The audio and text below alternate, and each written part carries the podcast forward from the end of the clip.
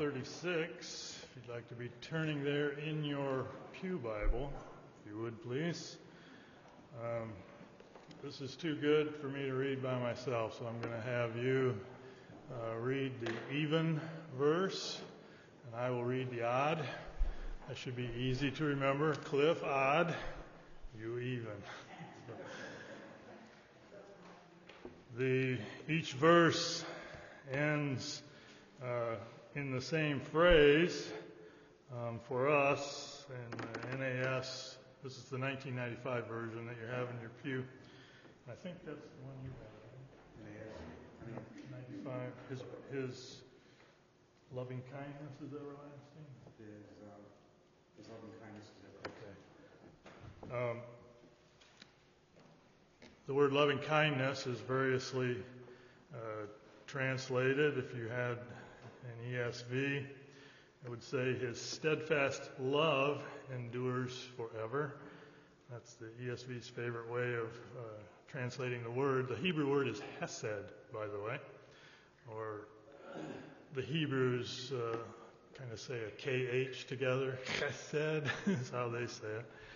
It, it means goodness, uh, faithfulness, uh, truthfulness. Um, the, New Ameri- the newer New American Standard, instead of loving kindness, translates it his faithfulness is everlasting.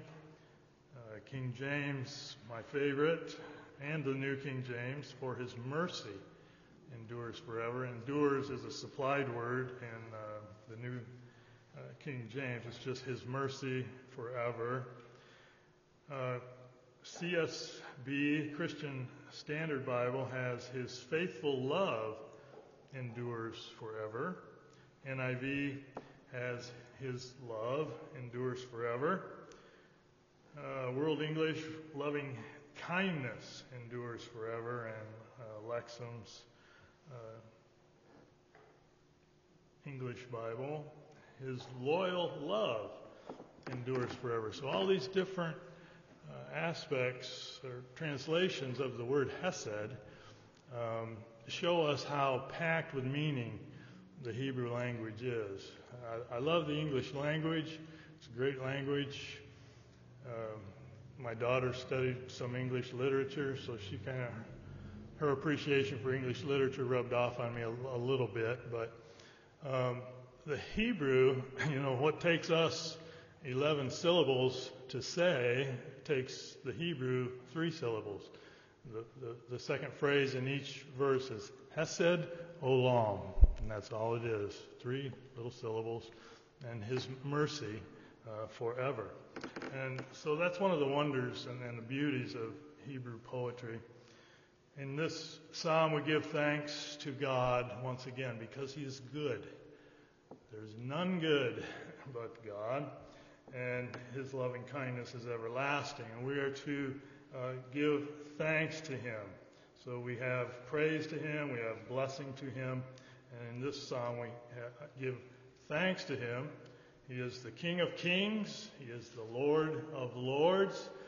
His name is Yahweh, his son's name is Yeshua. Uh, Jehovah is salvation, Jesus. That's what his name means. We praise him for his creative work in this psalm, and we praise him for his redemptive work, bringing children of Israel uh, out of Egypt. And that should always trigger in our minds our salvation from sin, our Egypt, our darkness uh, in sin that the Lord Jesus brought us out of, and his slaying of mighty kings, how he conquers uh, all the enemies, those who would hinder the people of God. All history is showing us and proving to us what God is doing for his elect. All the movements of the nations, all the turmoil, everything you see uh, in the news today is simply uh, God, uh, a history of what God is doing for his people. We don't read that in in the op-eds, but that is what is going on. And it ends with praise for him remembering us in our lowest state. We should always remember that. God brought us from a very low place. You know, he, He reminds uh, the Jews, My father was a Syrian, ready to die. Uh, he was, a, he was an idol worshiper, ready to die. They, when they brought their sacrifices, they were to remember that. And so he remembered us in our lowest state. And so, uh, but we end each verse with a reminder that his loving kindness is everlasting. And so instead of having you just say, give the mind numbing repetition of that portion of it, let's just, I'll, I'll let you read the entire verse. Uh, again, the even verses. If you'd like to stand, please. As I said, I'll read the odds and you read the evens.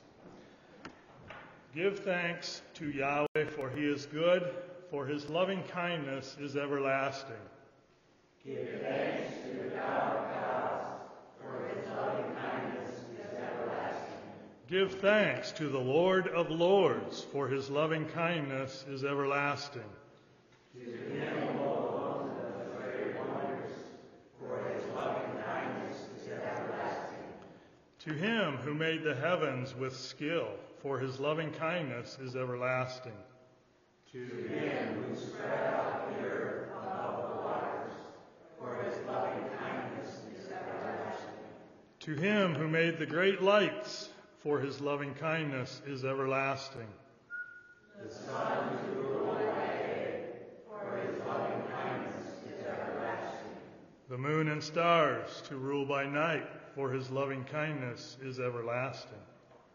To him who smote the Egyptians in their firstborn, for his loving kindness is everlasting. And brought Israel out from their midst, for his loving kindness is everlasting. With a strong hand and outstretched arm, for his loving kindness is everlasting. To him who divided the Red Sea asunder, for his loving kindness is everlasting. And made Israel pass through the midst of for his loving kindness is everlasting. But he overthrew Pharaoh and his army in the Red Sea, for his loving kindness is everlasting. To him who led his people through the wilderness, for his loving kindness is everlasting. To him who smote great kings, for his loving kindness is everlasting. And slew mighty kings, for his loving kindness is everlasting. Sihon, king of the Amorites, for his loving kindness is everlasting. And king of Bashan, for his loving kindness is everlasting. And gave their land as a heritage, for his loving kindness is everlasting. Even a heritage to Israel's servants, for his loving kindness is everlasting. Who remembered us in our low estate, for his loving kindness is everlasting. And has rescued us from our adversaries, for his loving kindness is everlasting.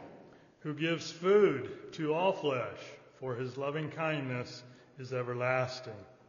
Give thanks to God heaven, For his loving kindness is everlasting.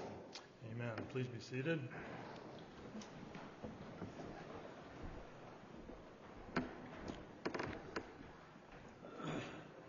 Again, take your Trinity hymn books, turning to hymn 599, The Sands of Time Are Sinking. 599. If you're able, you have you stand again, keep you awake a little bit.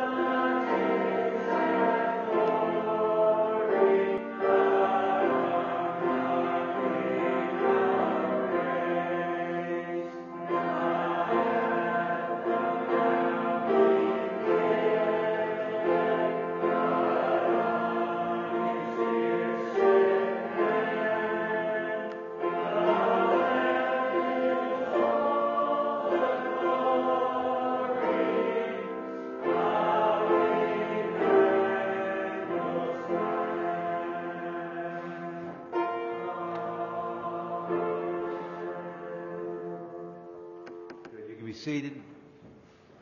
I'll take your copies of God's Word and turn to 2 Peter chapter 3. 2 Peter chapter 3. I was thinking about what God had for us this morning as Moses tells the people of God as they were eagerly anticipating going into that promised land, how they were to live as they entered into that land. And I sort of, as I've looked at the text and thought about the text and wondered what it must have been like. Finally, God fulfilling His promise. And how many times the children of Israel must have wondered, is it ever going to come to pass? Are we ever going to enter into that land? We were so close at one point, only to be delayed 40 years wandering through the desert or in the wilderness. And, and now we're right here.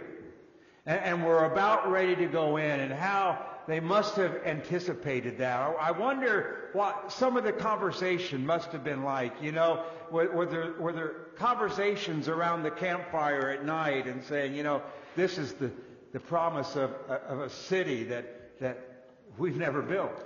And, and we're going to have houses filled that, that we didn't fill and, and so forth. And, and, and that just that eager anticipation of entering into that land. And then I thought about us and how there is an eager anticipation that we feel as well. That eager anticipation of entering into that land of promise, that new heaven and new earth. And, and, Peter directs our thoughts to that reality. Peter directs our minds to think about that new heaven and new earth that we've been promised and that we've been waiting a long time to see fulfilled. And, and there are some who would say, where is the fulfillment of that promise? When will that take place? And yet it's coming. But what I thought was interesting was Moses told them, here's how you're to live when you enter into the promised land. Peter tells us, here's how you're to live as you anticipate entering into that promised land. Because we know how we're going to live when we enter into that land. It will be a place of perfect righteousness. No more pain, no more suffering, no more disappointment. But as we anticipate that, Peter's address to us is, here's how you ought to live. And so here, I want to direct your attention to 2 Corinthians 3, starting in verse 14. Therefore, beloved, since you look for these things, be diligent to be found in him in peace, spotless, and blameless. And regard the patience of the Lord as salvation, just as also our beloved brother Paul, according to the wisdom given him, wrote to you. Now, now as we come to consider especially verse 14 together, the first thing you notice, and Bill's not here, but if Bill was here, he would remind you, the first word that we have in this verse is therefore. All right? Now make Bill proud. What are you supposed to do with that? You're supposed to stop and say, therefore what? what what's it referring to? Therefore, in light of these things, what is that all about? And, and if you look at the context, which we won't get into this afternoon, you'll see that, that Peter is set before his readers the reality about the coming of the day of the Lord. He's, he, he set before them the, the, the truth about looking for the new heaven and the new earth. So, the therefore refers to that reality of the day of the Lord and of the new heavens and the new earth. And Peter says there's relevance for you and me in that. That's just not high in the sky by and by. It's not just a, a dream world or a fairy tale that, that you might think about.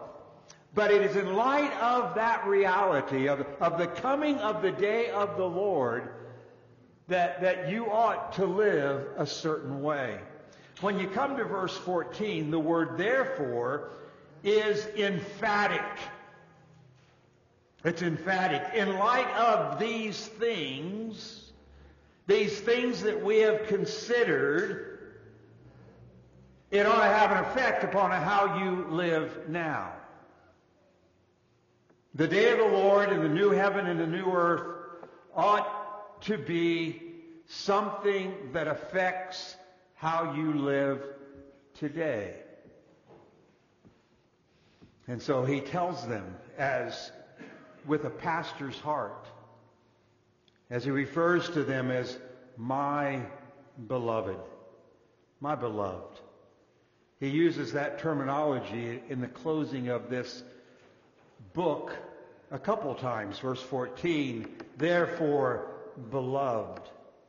Down to verse 17, you therefore, beloved. These are pe- people that Peter had a heartfelt love for. And he's speaking to them out of that heartfelt love. And, he, and he's concerned about them. He, he wants the best for them. It's like the mother who, who pleads with her child, and, and she does so with, Oh, my dear son. And she doesn't use that just as a term that I like you a little bit. She uses that terminology because she cares about that son and she wants what's best for him. And Peter does the same thing here. Uh, my b- beloved, in light of the day of the Lord, in light of the new heaven and the new earth. And then he sets down these directions for them. And, and as we consider them together, we'll do so under two very simple headings. First of all, there's an assumed outlook, an assumed outlook, and then that's followed by some clear instructions. So a, very simple, but I trust helpful message just to remind us how we should be living. So first of all, there is an assumed outlook. Notice what he says. Therefore, beloved, since you look for these things, he is assuming that he's writing to a people whose mind is set on the promise of the day of the Lord and the new heavens and the new earth. He's not, he, believes that these people aren't just giving thought to these things every now and then, but it is continually on their mind. it, is something that they are looking forward to. It's like the child at Christmas time. Once Thanksgiving is over with, the child is eagerly anticipating the next holiday. And as that holiday is getting closer, they, get a little bit more excited. And, and, when certain things appear in the house that aren't normally there during that holiday, they get a little bit more excited. Christmas is coming. And for some of them, it means new toys or whatever. But, but there's this eager anticipation, and it is continually on their mind. They, they talk about it. Mommy, how, how many more days till Christmas? Hey, mommy, do you, do, you, do, you, do you remember what I told you I wanted for Christmas? It is their constant thought of anticipation. And Peter assumes that's true with the believers. It, is something that they are diligently setting their minds upon. This word that is used emphasizes an earnest, expected looking. It is a looking for something in the future, but it has an effect upon their lives now. Since you are looking, or since you look for these things, it's a, it's a present tense, which means just it is a continual looking, a, a continual attitude of expectancy. The coming of the Lord, the, the eternal state, the, the glorious kingdom that awaits us, the, the presence of God forever and ever is always on their mind. One man has written, these things refers to a freshly created heaven and earth where God's, God's will is paramount and the righteousness is permanent citizens, not an occasional visitor. I'm sorry, where righteousness is a permanent citizen and not an occasional visitor.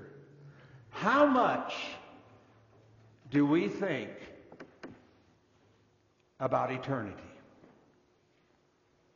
How much do we think about the new heaven and the new earth?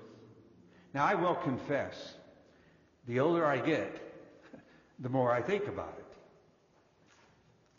But for you young people and you children, I, I would encourage you to, to think about that often, to anticipate that day when, when no more sin, no more decay of the body, righteousness is a citizen, not just an occasional visitor, where we will see God, we will be like Christ,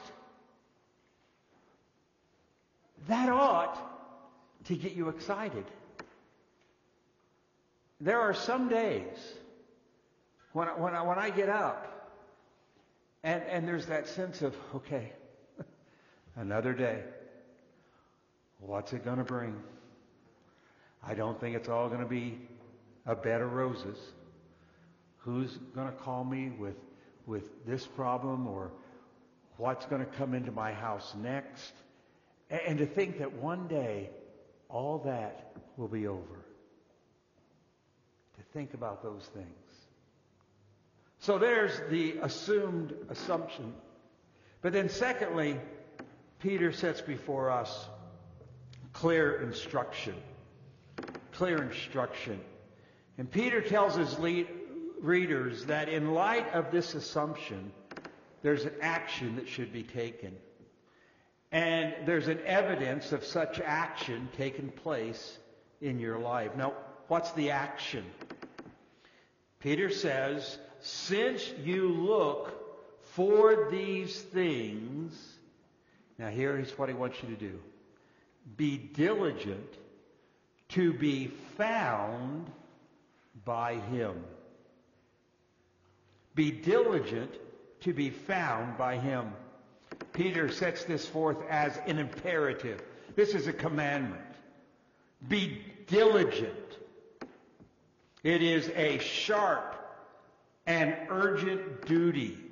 It's a command to be carried out without delay. Be diligent. That's a term he's used before, even in this letter.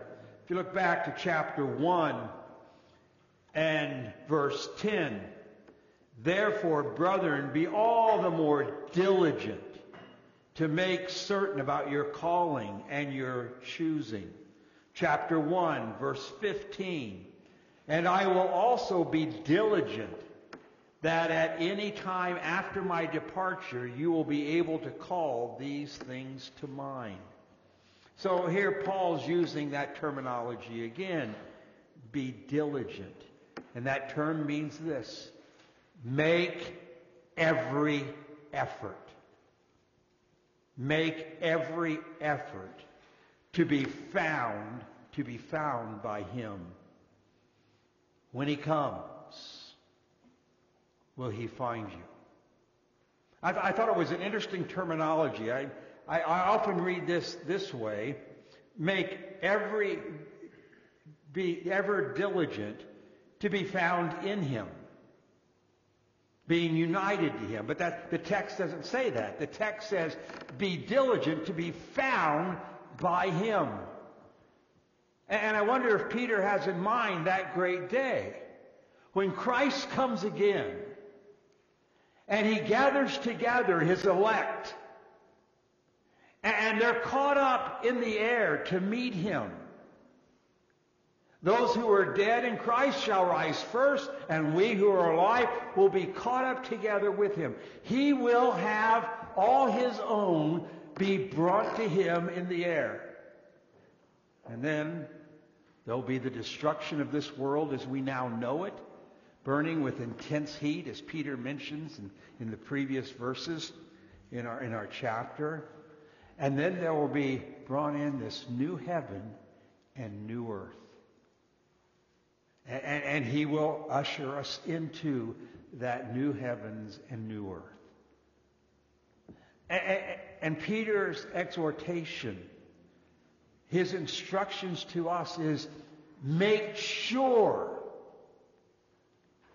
you're a part of that. That you will be found by him. Those are mine. Because there'll be a multitude who will be left and that multitude will experience his intense wrath. And Peter says, I don't want you to be a part of them. I want him to know you. This one is mine. Enter into my presence with joy. And so the challenge to each one of us is what Peter said earlier in chapter 1 we need to be diligent in making our calling and election sure. Do you know that you're a child of God? How many times do we wrestle with that question? Am I truly His? Am I known to Him? And, and people battle with that whole question of assurance Am I truly a child of God? And Peter doesn't say, well, just relax. God will take care of it.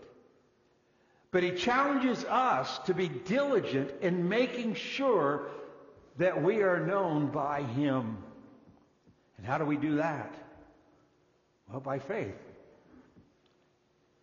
Jesus, thy blood and righteousness is my only hope what I've accomplished and what I do here upon earth does not make me right with God. Many on that day will say to me, Lord, Lord, did we not do this and do that?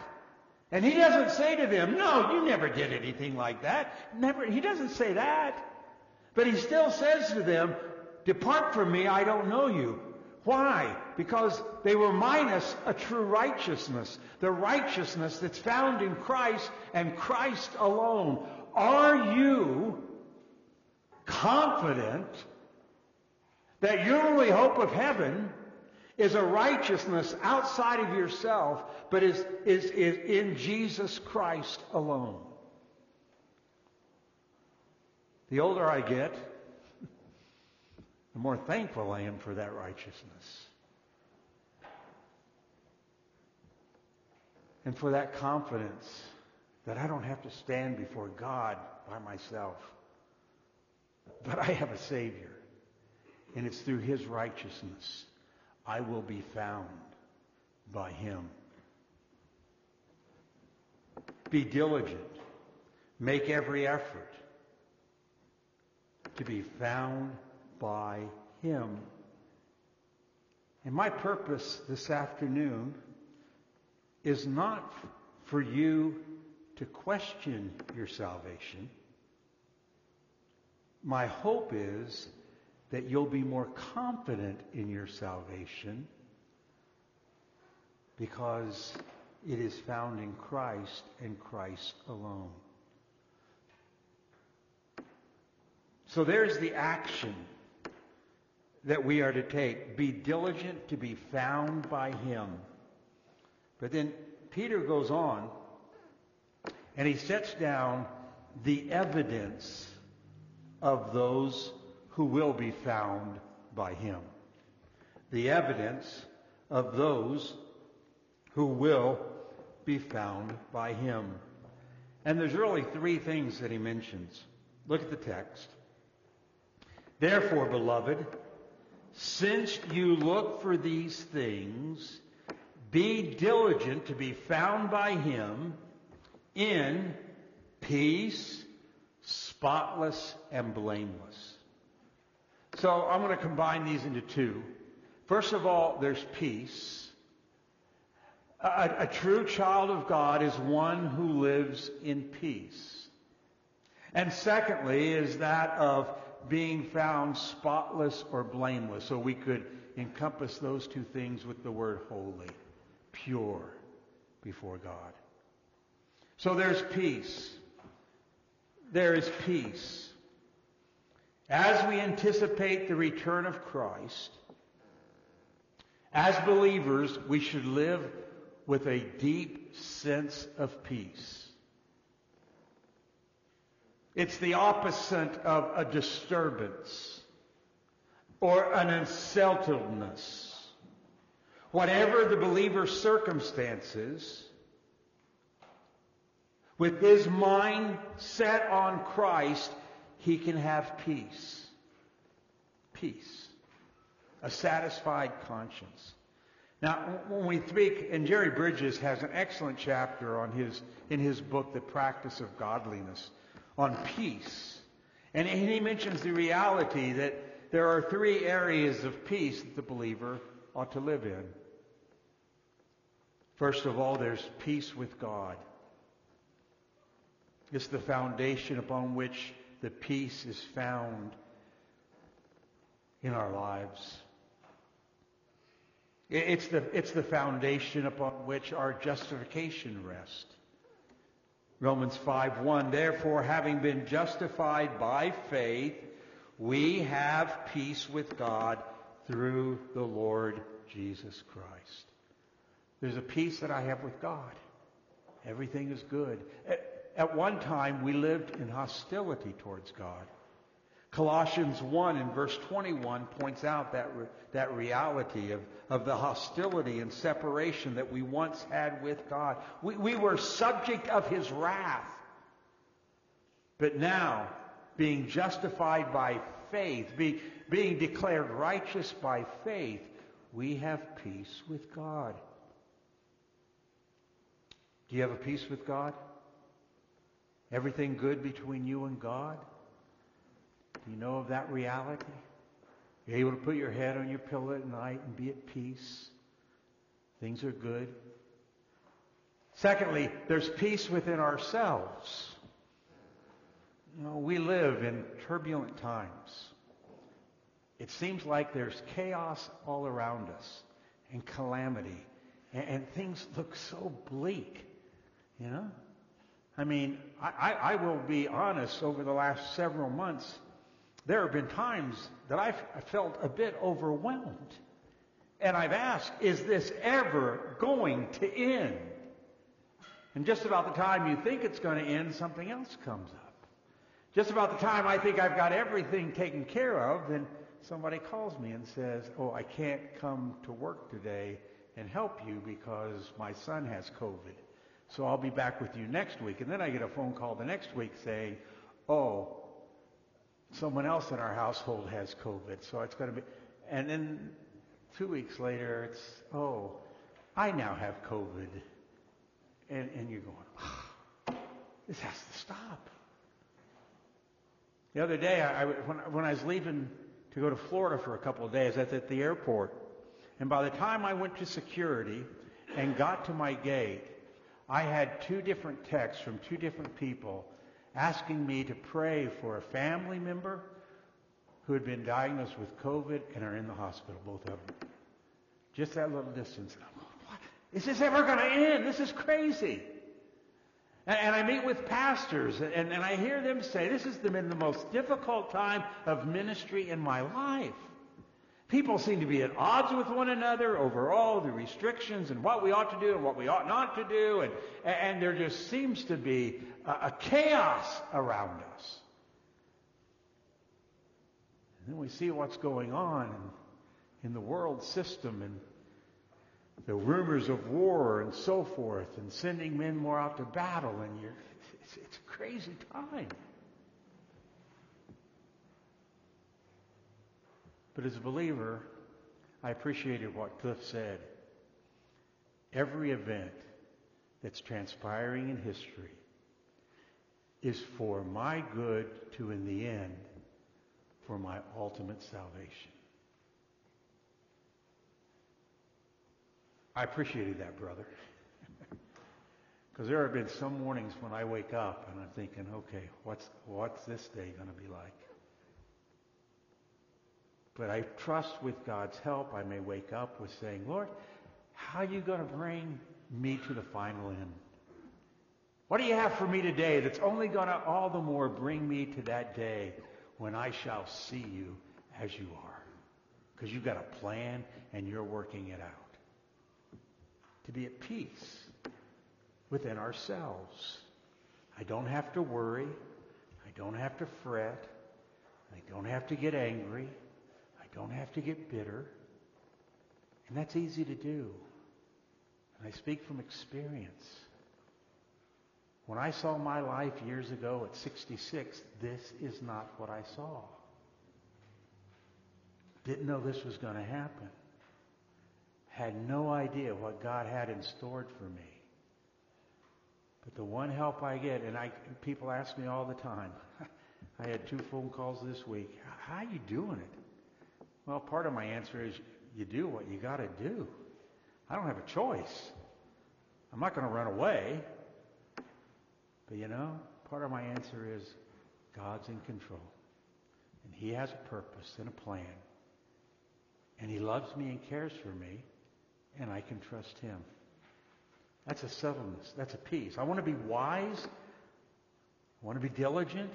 But I do want, want to be running around with with bitterness. It's been my ongoing prayer, Lord, do not allow me to become bitter or angry in light of my circumstances. And that's not easy. It's not easy. Jesus himself tells us in John 66 and verse 13, in the world you will have tribulation. He's promised. It's almost like a promise. In the world, mark it down, you're going to have trouble. But there's another promise that follows this. Be of good cheer. I've overcome the world. Nothing is so small or minute, minute that it escapes God's notice. To be at peace within myself. And then thirdly, to be at peace with others. To live at peace with others. As much as lies within me, be at peace with all men. We ought to be at peace with one another. We, we ought not to live with a sense of tension towards each other or ill will towards one another or dismissing each other. But we ought to be at peace with each other. And so here are the three areas in which, as I anticipate Christ's coming, and I want to be found by Him, I, will live my life in peace. Peace towards God, peace within myself, and peace towards others. How are we doing? How are we doing? And then secondly, and more briefly, to be spotless and blameless. To be a holy people. James tells us this is pure and undefiled religion in the sight of God, to visit orphans and widows in their distress, and to keep oneself unstained by the world, to pursue holiness. Holiness. I think Pastor Martin said holiness is an honest desire and a serious attempt to be cleansed and delivered from evil. It's an honest desire. This is what I want. This is an honest, sincere desire of my heart. And then not only to say, well, that's my desire, but I'm going to step back and see what happens, but then make a serious attempt to be diligent in keeping my own heart, to be sensitive to sin, to be quick to, to acknowledge sin and ask for forgiveness, an honest desire and a serious attempt to be cleansed and delivered from all sin. That's what it is to live in holiness. Do we know something of that in our own lives? How seriously we take sin? And how quick are we to confess sin? How often are we more quick about making excuse for our sin? You know, oftentimes people tell me why they sin. Well, it's because of, instead of saying, Pastor, I want to be quick to seek forgiveness of that sin. We can make excuses, but God knows. And there's nothing God's given us to do that He won't give us the grace to do it if we look to Him. And so may we be quick to confess and forsake our sin. So let me close our time by just saying, if Christ comes back in the next 24 hours, if you knew that, in the next 24 hours, Christ will return, how differently would you live your life? If you knew that. He's coming back.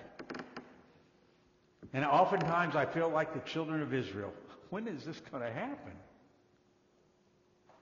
But as I anticipate that day, may God help each one of us to be diligent, to be found by Him, living in this world with peace, being spotless and blameless until He comes. Let's pray. Father, again, we thank you for the direction of your word and pray that these things are not things that we just simply hear and then brush off, but that, Father, you would help us to live in light of these truths. That it truly would have an effect as, as we live in turbulent days, as we live in uncertain days, how we as believers do not need to be unhinged or unsettled, but just trust in you. Being wise, using every legitimate means to live as we ought here in this world, but, but not to be caught up with worry and fret that so diminishes our sight of you. Help us, we pray, and, may we be a people that eagerly anticipate your return and cry out, even with John, even so, come quickly, Lord Jesus. As we ask these things in Christ's name, amen.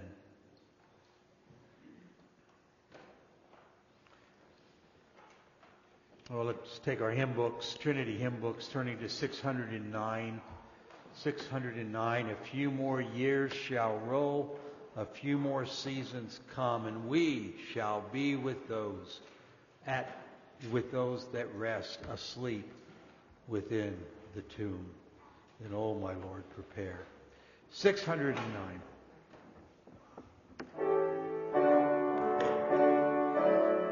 Let's stand again.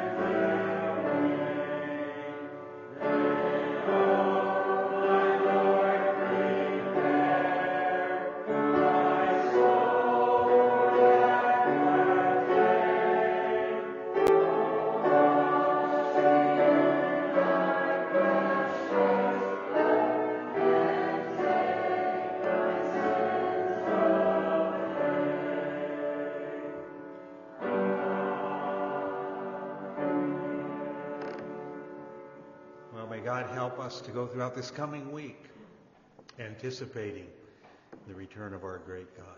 You are dismissed.